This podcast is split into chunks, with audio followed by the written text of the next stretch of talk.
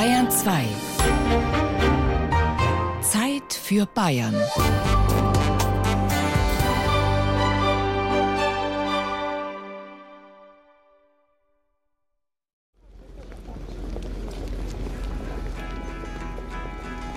I saw a black branch with blood that kept dripping. Saw a room full of men with their hammers a bleeding. Ich sah einen schwarzen Zweig mit Blut, das nicht aufhörte zu tropfen. Ich sah einen Raum voller Männer mit Hämmern, die bluteten.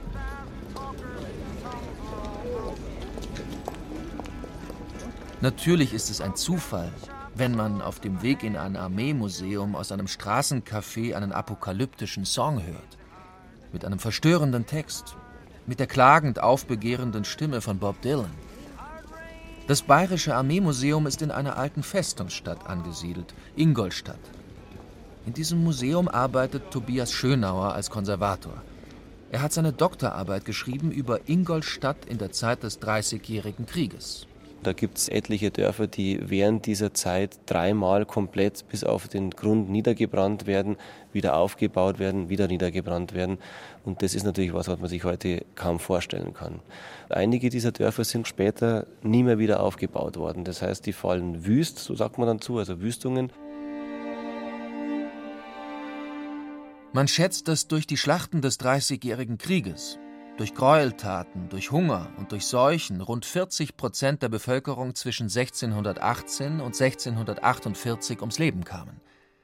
Verschärft wurde die Lage noch durch die kleine Eiszeit, die Ende des 16. Jahrhunderts in Mitteleuropa ihren Höhepunkt erreichte. Das Heilige Römische Reich deutscher Nation schrumpfte von 18 Millionen Menschen auf nur noch 11 Millionen. Wie ermattete Gespenster schleppen sich die Menschen durch die Gassen der Stadt. Gefangene kratzen mit den Fingern den Putz von den Wänden und würgen den bloßen Kalk hinunter. Gerüchte gehen um, vor Tagen Gestorbene seien wieder aus der Friedhofserde gescharrt, ihre Leiber aufgebrochen und die Innereien verschlungen worden. Die Tagebücher und Chroniken aus diesem monströsen Dreißigjährigen Krieg erzählen, wozu Menschen in extremer Not fähig sind.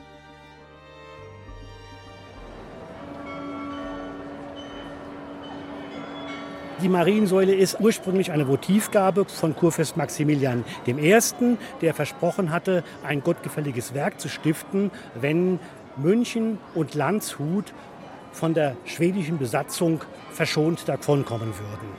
Diese Mariensäule, die für ihn zugleich auch ein Denkmal für den Sieg des Katholizismus über den Unglauben, über den Protestantismus war Manfred Peter Heimers steht zu Füßen der 14 Meter hohen Säule auf dem Münchner Marienplatz. Er ist Direktor im hiesigen Stadtarchiv. Der bayerische Kurfürst Maximilian I. war Kopf und Herz der Gegenreformation und der katholischen Liga. Ein fundamentalistischer Glaubenskrieger, würde man heute sagen. Er soll bei der Einweihung der Mariensäule eine Fürbitte des Jesuitendichters Jakob Balde gesprochen haben. Rem regem regimen regionem religionem conserva bavaris virgo patrona tuis. Das Sach, den Herrn, die Ordnung, das Land und die Religion erhalte deinen Bayern, Jungfrau Maria. Was noch nicht gestorben ist, das macht sich auf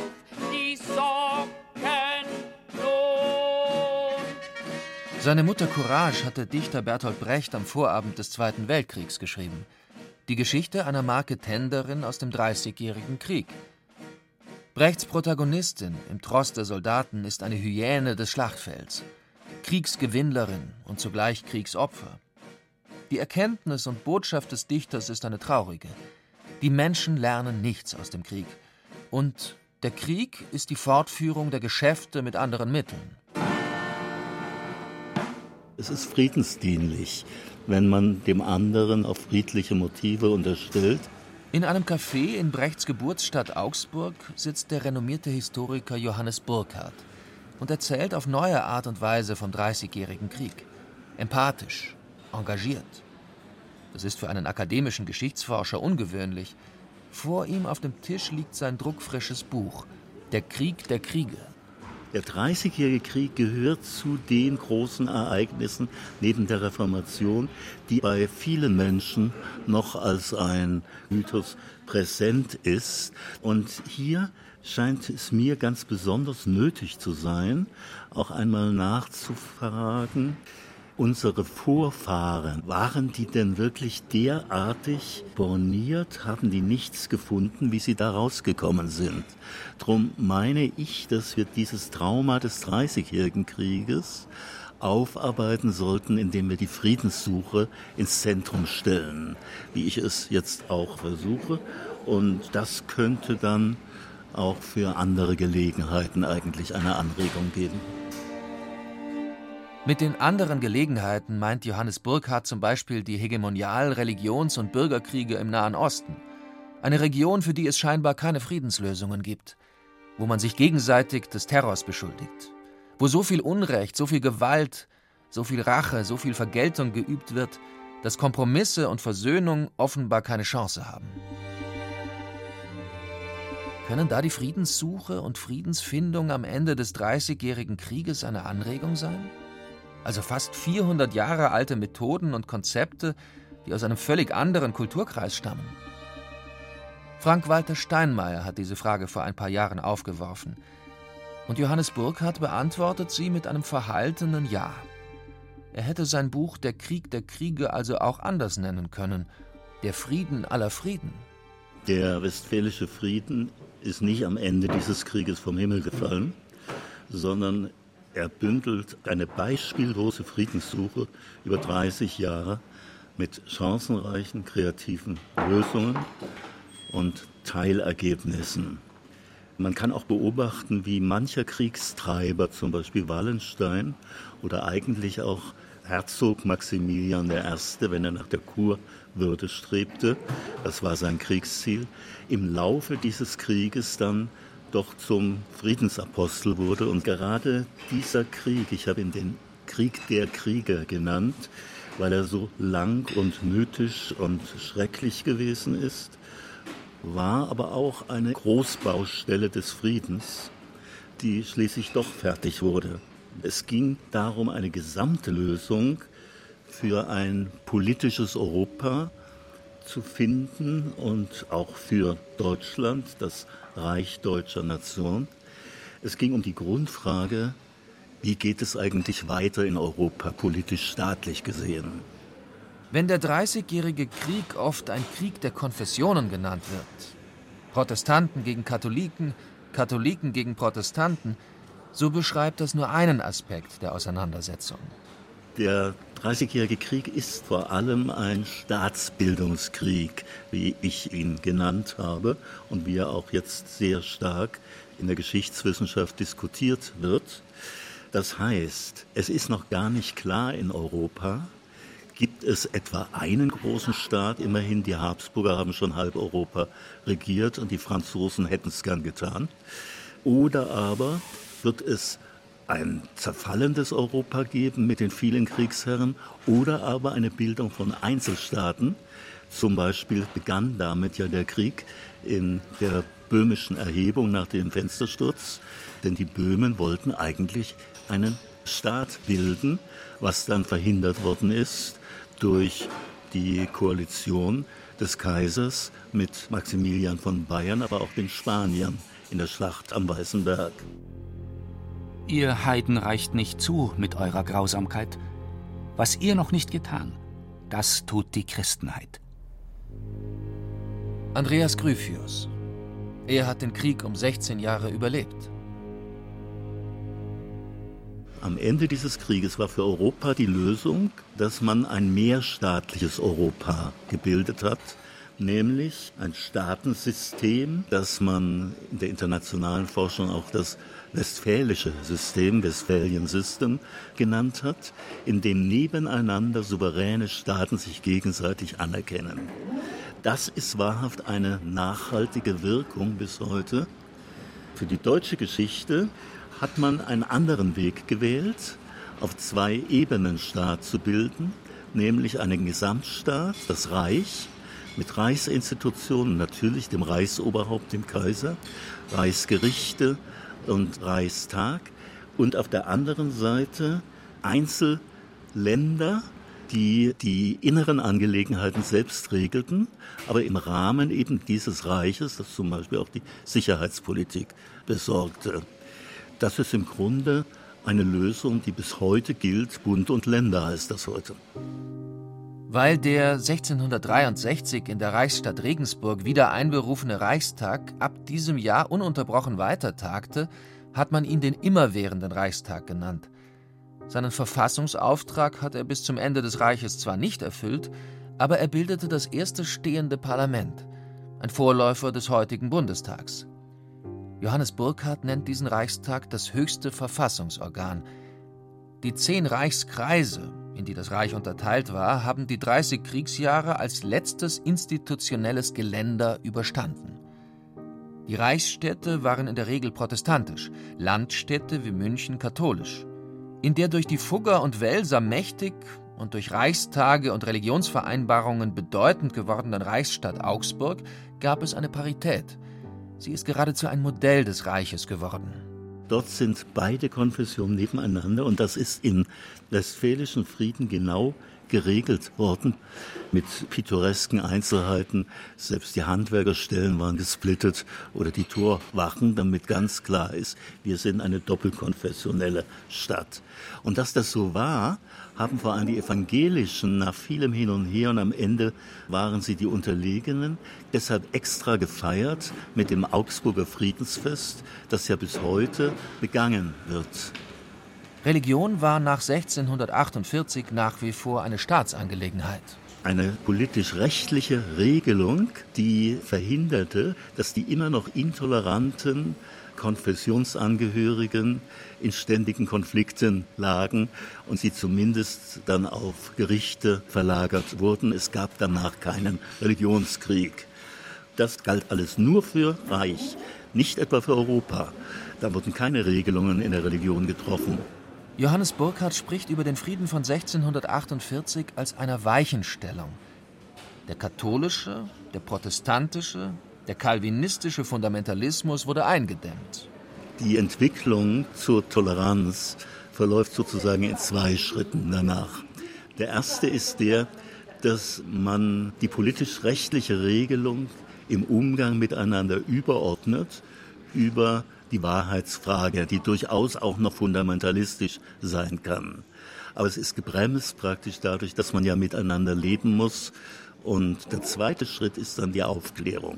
Und das ist aber erst Mitte oder noch später im 18. Jahrhundert, dass Toleranz eine Tugend wird und die Religionen auch miteinander in ein gedeihliches Verhältnis kommen. Die Frage, inwieweit man heute aus einem 30-jährigen Krieg etwas für aktuelle Konflikte, etwa in Nahost, lernen kann, erscheint natürlich im ersten Moment absurd. Da spricht der streng akademische Historiker, der sich gegen alles Spekulative verwahrt. Aber Johannes Burckhardt hält es mit Robert Musil. Das, was geschehen ist, ist nicht wichtiger zu nehmen als das, was nicht geschehen ist. Er ist immer auf der Suche nach dem Ausgleich, nach dem Kompromiss als Überlebensmodell.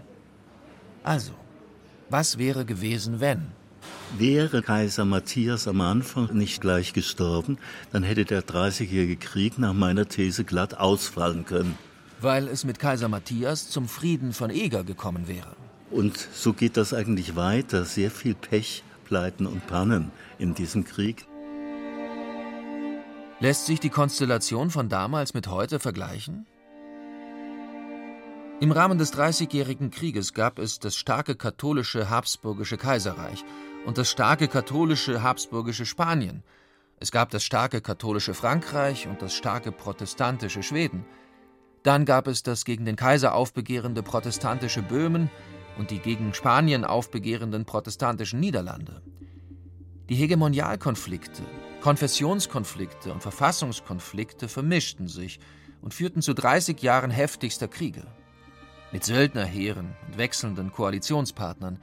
So kämpfte zum Beispiel das katholische Frankreich unter Kardinal Richelieu vereint mit dem protestantischen Schwedenkönig Gustav Adolf gegen die katholische Liga. Und unter dem erzkatholischen Feldherrn Tilly waren fast alle Hauptmannsstellen evangelisch besetzt. Im heutigen Vorderen Orient, im Nahen Osten, ist die Lage ähnlich verworren. Mit starken, aggressiven Staaten wie Israel, der sunnitischen Türkei, dem sunnitischen Saudi-Arabien und dem schiitischen Iran. Mit den durch Kriege zerrütteten Staaten Irak und Syrien, mit den immensen Flüchtlingsströmen und mit den auf Staatlichkeit drängenden Palästinensern, Kurden und diversen Milizen von Gotteskriegern.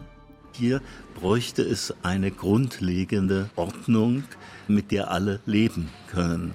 Es gibt eine englische Forschergruppe, die meint, man könnte die föderale Lösung des Reiches zu Rate ziehen, die ja vielleicht auch für die EU eine gewisse Rolle gespielt hat, um einerseits Einzelstaaten und andererseits einen Zusammenhalt herzustellen. Die englische Gruppe meint, so wie damals die Christenheit trotz aller Konfessionen sich als eine gewisse Einheit empfand, so sei das heute auch mit dem Islam. Eine andere Sache, die man auf jeden Fall in jeder Konfliktsituation brauchen kann, ist eine Friedenssprache. Man kann im Dreißigjährigen Krieg tatsächlich beobachten, wie geschickt wie kreativ die Leute mit der Sprache umgegangen sind, um zum Beispiel eine Ebenbürtigkeit herzustellen, zum Beispiel bei Verhandlungen den Gegner zu loben für die Fortschritte, die er schon gemacht hat. In politischen Krisenzeiten wie der unseren, da Diplomatie besonders gefragt wäre, werden Diplomaten der Gegenseite ausgewiesen. Und statt mit einer Friedenssprache operiert man mit Verdächtigungen, Beschuldigungen, Vorverurteilungen die von willfährigen Medien flugs zu Fakten deklariert werden. Da war man im 17. Jahrhundert schon weiter. Johannes Burkhardt lobt die Diplomatie von damals.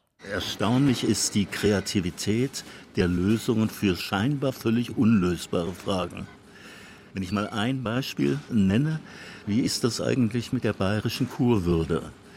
Man hat ja Pfalz die Kurwürde und das Land weggenommen es war klar, man kommt nicht zum Frieden, wenn man nicht die Rheinpfalz restituiert, wiederherstellt. Ohne Kurwürde, die mittlerweile bei Bayern war, das ging doch nicht. Aber man kann sie Bayern auch nicht wegnehmen. Was macht man denn da? Man muss die heilige Kuh schlachten, die Siebenzahl der Kurfürsten seit der goldenen Bulle und eine achte einführen. Das ist eine gewaltige Leistung, sich dazu durchzuringen. Das ist nicht übertragbar inhaltlich auf irgendein modernes Feld, aber es kann ein Beispiel sein dafür, dass manches geht, was zunächst ja gar nicht geht. Was Maximilian während des Dreißigjährigen Krieges gelungen ist, das ist wirklich eine Kunst, muss man sagen. Er ist einer der wenigen Herrscher, die den gesamten Dreißigjährigen Krieg als Herrscher mitgemacht haben. Und ihm gelingt es, Bayern durch diesen Dreißigjährigen Krieg durchzulavieren. Er schafft die Standeserhöhung Bayerns, das heißt also Bayern wird vom Herzogtum zum Kurfürstentum und er schafft die Oberpfalz an Bayern anzubinden. Und all das gelingt ihm auch im Westfälischen Frieden 1648 festzuschreiben. Das heißt also, obwohl Bayern am Ende des Dreißigjährigen Krieges von feindlichen Truppen besetzt ist, teilweise komplett verwüstet wird, auch gelingt es eben in diesen Gesprächen in Münster und Osnabrück Maximilian hier das für Bayern zu erhalten. Tobias Schönauer, Konservator beim Bayerischen Armeemuseum, steht im Ingolstädter Münster. Hier sind die Eingeweide des bayerischen Kurfürsten Maximilian bestattet. Maximilians Herz dagegen liegt in Altötting und der profane Rest des Körpers liegt in München. Bayern spielt nach dem Westfälischen Frieden eine stärkere Rolle im Reich als zuvor. Es ist aber kein souveräner europäischer Mitspieler geworden nach 1648, sondern es ist in erster Linie doch ein Akteur im Reich. Allerdings ein dominanter. Hier steigt eine Dynastie, die Wittelsbacher in die obersten Reichsringe auf. Während des Krieges baut Maximilian Bayern zu einem weitgehend absolutistischen Staat aus. Das heißt also, er konzentriert die Machtbefugnis immer mehr in Richtung des Herrschers, sodass seine Nachfolger hier in einem absolutistischen Land regieren können. In dem es seit 1682 ein stehendes Heer gibt. Während des Dreißigjährigen Krieges hat man ausschließlich mit Söldnerheeren gearbeitet. Das heißt, man hat die Heere angeworben für eine gewisse Zeit und dann wieder freigegeben. Man hat sich auch nicht gebunden an einen bestimmten Herrscher. Das heißt also, wenn jetzt ich Söldner war und mein Vertrag ist ausgelaufen, dann gehe ich halt zum Gegner, weil der auch zahlt. Durch die vielen Truppendurchmärsche, die München während des gesamten Dreißigjährigen Krieges immer wieder zu erleiden hatte, war die Bevölkerung großen Bedrückungen ausgesetzt. Man musste die Truppen unterbringen, man musste die Truppen verpflegen, die Truppen haben geplündert. Das ist der Wirtschaft der Stadt nicht gut bekommen. Ob diese Truppen von der eigenen oder von der gegnerischen Seite waren, einerlei. Die Priorin von Maria Stein bei Eichstätt, Clara Steiger, erinnerte sich an die kaiserlichen Söldner. Er ist nicht sicher gewesen vor unseren Soldaten. Sie haben noch ärger als die Schweden geplündert.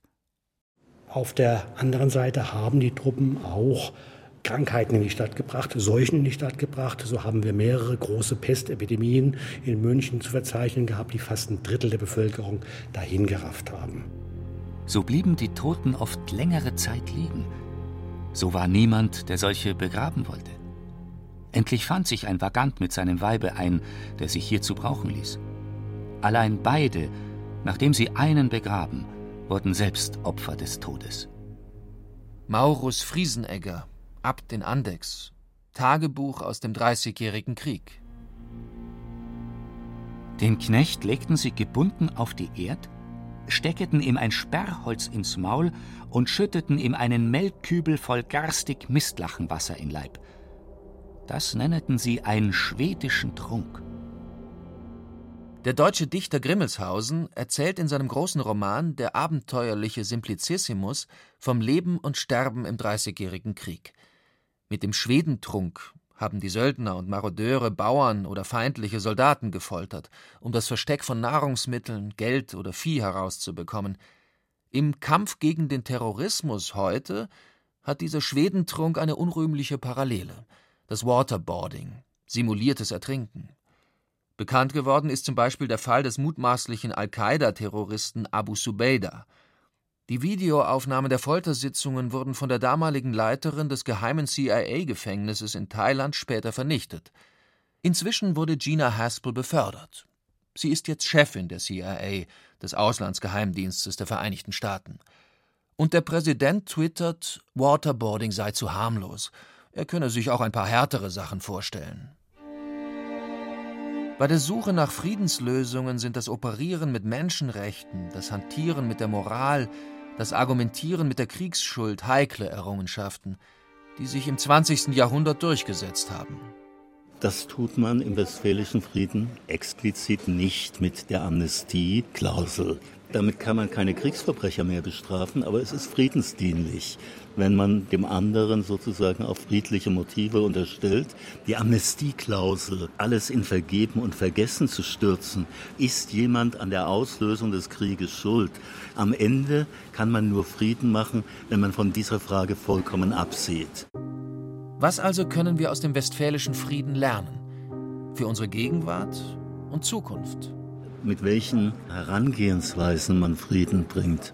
Zum Beispiel sind fast alle diplomatischen Mittel im Laufe des Dreißigjährigen Krieges und im Westfälischen Frieden entwickelt worden und sind auch weiter in Europa gebraucht worden. Da entsteht eine ganze Friedenskultur. Es gab weiter reichlich Kriege, aber auch viel Gelegenheit, wieder Frieden zu schließen. Dadurch ist das Völkerrecht entstanden.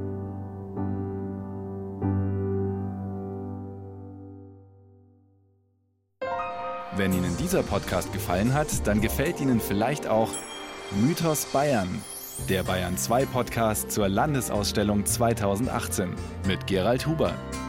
Mythos Bayern finden Sie unter bayern2.de/slash podcast und überall, wo es Podcasts gibt.